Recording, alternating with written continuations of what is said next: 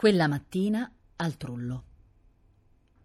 Una mattina d'aprile verso le sei, al trullo, i passanti che attendevano il primo autobus per il centro, alzando gli occhi a studiare il tempo, videro il cielo della loro borgata quasi interamente occupato da un enorme oggetto circolare di colore oscuro, che se ne stava al posto delle nuvole, immobile, a un migliaio di metri sopra il livello dei tetti. Ci fu qualche O, qualche A, poi si udì un grido. Li marziani! Fu come un segnale e una parola d'ordine. La gente cominciò a gridare e a correre da tutte le parti. Finestre si aprirono, altra gente si affacciò a curiosare, immaginando il solito incidente d'auto, poi guardò in su e allora ci fu un gran chiamare e sbattere d'imposte, rotolare di avvolgibili e ciabattare per scale e cortili. Li marziani! Er disco volante! Andiamo, sarà un'eclisse! La cosa effettivamente pareva un gran buco nero nel cielo e aveva intorno una corona limpida e azzurra. Ma quale eclisse? Questa è la fine del mondo! Esagerato! Che la fine del mondo può avvenire così, dalla sera alla mattina? Eh già! Prima dovranno avvertire lei con una bella raccomandata. Guardi che il tal giorno, alla tal ora, il mondo va a gamba all'aria. Dal bar Italia uscì un cameriere, stropicciandosi le mani nel grembiule sudicio. Diede un'occhiata al cielo e si piegò in due come se gli avessero calato una botta in testa. Una donna in camicia da notte gli gridò dal balcone: Telefona ai pompieri, Augusto! E che gli dico? Digli che ci stanno i marziani, digli, stupido, non li vedi? Ma che c'entrano i pompieri? Mica gli posso fare boom per spaventarli. Telefona, telefona, vedrai che loro sapranno. Augusto rientrò nel bar, infilò un gettone nell'apparecchio e fece il numero dei pompieri.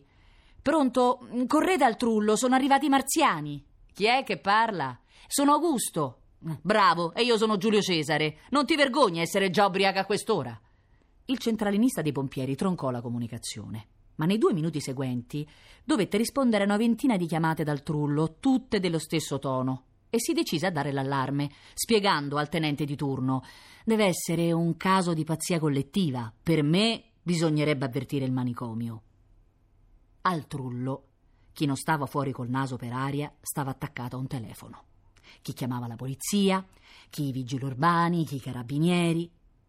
Intanto dal retrobottega del vapoforno uscì il cascherino che tutte le mattine a quell'ora faceva il giro dei bar con il rifornimento dei maritozzi e dei cornetti.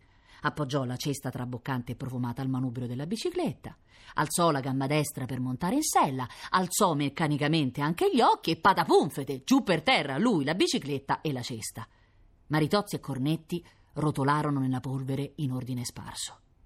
I cascherini romani sono famosi perché non cascano mai.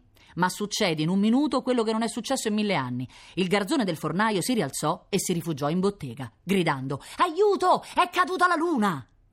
Per giustificare la sua caduta non ci voleva meno di una catastrofe cosmica. I dolci giacevano fino a mezza strada. Un cane balzò di chissà dove, ne afferrò uno coi denti e galoppò via di traverso per schivare una legnata che però non venne.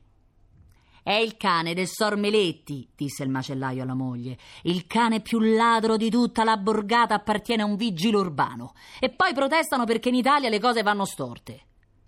Il vigile Meletti, una volta, per appioppare di sorpresa la multa a un automobilista, si era appostato dietro il cavallo di un vetturino. Da quel giorno certi ragazzi istruiti l'avevano ribattezzato l'astuto Ulisse. Il suo cane, di conseguenza, lo chiamavano Argo, sebbene il suo nome ufficiale fosse Zorro.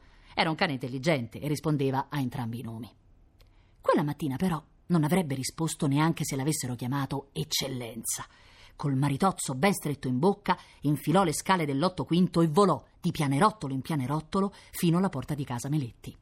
Paolo, che si era alzato presto per fare il compito, lo udì raspare e gli aperse. Da dove vieni, vagabondo? Zorro, troppo affannato per rispondere, attraversò di corsa la cucina, si gettò sul terrazzino e qui finalmente si accucciò per mangiarsi in pace la sua colazione. Cosa? Un maritozzo. Dammene un pezzo, lo dico a papà quando torna. Il sor Meletti era uscito prestissimo per ragioni del suo ufficio. Sua moglie, la sora Cecilia, era stata chiamata a fare un'iniezione d'urgenza. In casa erano rimasti Paolo e Rita, che dormiva ancora. Toccava a Paolo, come maggiore, svegliarla in tempo e far bollire il latte. Da qua! Ma Zorro, per paura di dover dividere quella sciccheria, la mandò giù in un boccone. Paolo lo seguì sul balcone, ben deciso a fargli pagare la mancanza di rispetto, ma quello che vide gli fece dimenticare sia il cane che il maritozzo. Rita! gridò. Vieni presto, Rita! Che c'è? rispose una vocina assonnata. Vieni a vedere, muoviti! È già ora di andare a scuola. Mi sa tanto che oggi a scuola non si va. La bambina, a quell'annuncio, fu subito sveglia e corse sul balcone, accompagnata dall'ululare di una sirena. I pompieri facevano in quel momento il loro ingresso sulla piazza del Trullo. Oh mamma, il fuoco! Ma quale fuoco? Guarda lassù! Già, che brutta nuvola! Verrà certo un gran temporale. Sei proprio stupida. Secondo me è una stazione spaziale. Stazione di che? Sei proprio ignorante. Chissà cosa ti insegnano in seconda. Proprio quello che insegnano a te in quinta. E i pompieri debbono salire fin lassù con la scala. Sì, i pompieri, a spegnere la luna. Lassù ci vanno gli astronauti. Ah, ho capito. Chiamami quando cominciano. Intanto vado a lavarmi i denti. E Rita si allontanò virtuosamente in direzione del bagno. Le era venuto in mente che avrebbe potuto approfittare dell'assenza della mamma per lavare i capelli alla sua bambola. Paolo non la trattenne, giudicando inutile proseguire la conversazione con quella là. Cose nuove del resto accadevano sulla piazza di minuto in minuto. Dopo i pompieri piombavano sulla borgata le camionette della questura. E che cosa spuntava già dalla strada di Roma? Un'auto blindo. Due. Tre. Un carro armato? Un altro? Forse dei cannoni? Sì, anche dei cannoni. Accidenti, perfino i missili. Pare la grande parata, si disse Paolo, eccitatissimo. Ma lo spettacolo più interessante era sempre quello che forniva dal cielo il gigantesco oggetto misterioso. A occhio e croce doveva avere il diametro di un chilometro. L'ombra che proiettava sulle grosse e brutte case popolari, sugli stenditoi di cemento, sulle strade rombanti di mezzi corazzati era livida e piena di minaccia. Non sarà scoppiata la guerra. Giungeva, ronzando da est, un elicottero, come una zanzara di metallo. Si accostò fino a cento metri dalla circonferenza del disco e lentamente, lentamente cominciò a farne il giro pareva che cercasse il punto adatto per pungerlo. Vedrai come ti concia, pensò Paolo, prendendo le parti del più forte. Zorro ora guaiolava e mugolava penosamente. Hai fifa, eh? fece Paolo e si chinò a grattargli la schiena. Attenzione, attenzione! tuonò la voce di un altoparlante issato su una camionetta della polizia. La popolazione è invitata a mantenere la calma.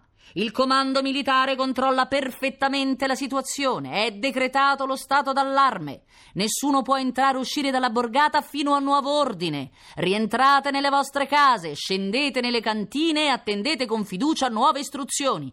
Attenzione, attenzione, ricominciò. Cosa dicono? strillò Rita dal bagno. Niente.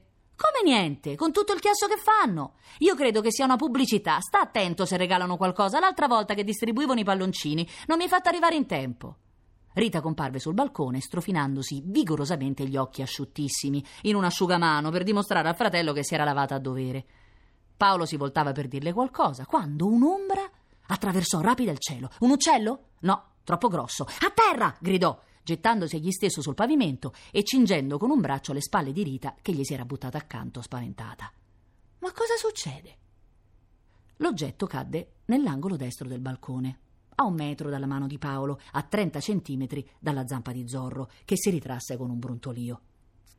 Cadde, ma non scoppiò. Emise soltanto un morbido plaff e rimase lì tra due gerani. Era dello stesso colore della cosa in cielo, come Paolo poté constatare lanciandogli un'occhiata tra le dita stese davanti alla faccia. Una bomba non era. Forse un messaggio? Ho paura, bisbigliò Rita. Scendiamo in cantina anche noi. Così non vedremo niente di niente. Ma io ho paura. E poi, senti l'altoparlante cosa dice? La voce dell'altoparlante ripeteva monotona le istruzioni cortile per cortile. Paolo sentiva che sarebbe stato suo dovere avvicinarsi al proiettile caduto sul balcone per osservarlo in modo scientifico. Se Cristoforo Colombo avesse avuto la mia paura, pensava per farsi coraggio, l'America a quest'ora sarebbe ancora da scoprire. Che facciamo? piagnucolò Rita. A stare sdraiata mi sporco il pigiama, poi senti la mamma. Sta zitta, devo pensare. Ma qualcun altro pensò per lui.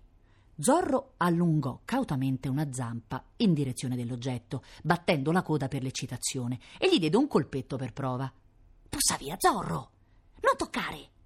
Il cane si voltò, quasi per tranquillizzarli. I suoi occhi umidi dicevano Calma, calma, lasciate fare a me, ho buon fiuto io. Cacciò un palmo di lingua e strisciò sul ventre in avanti.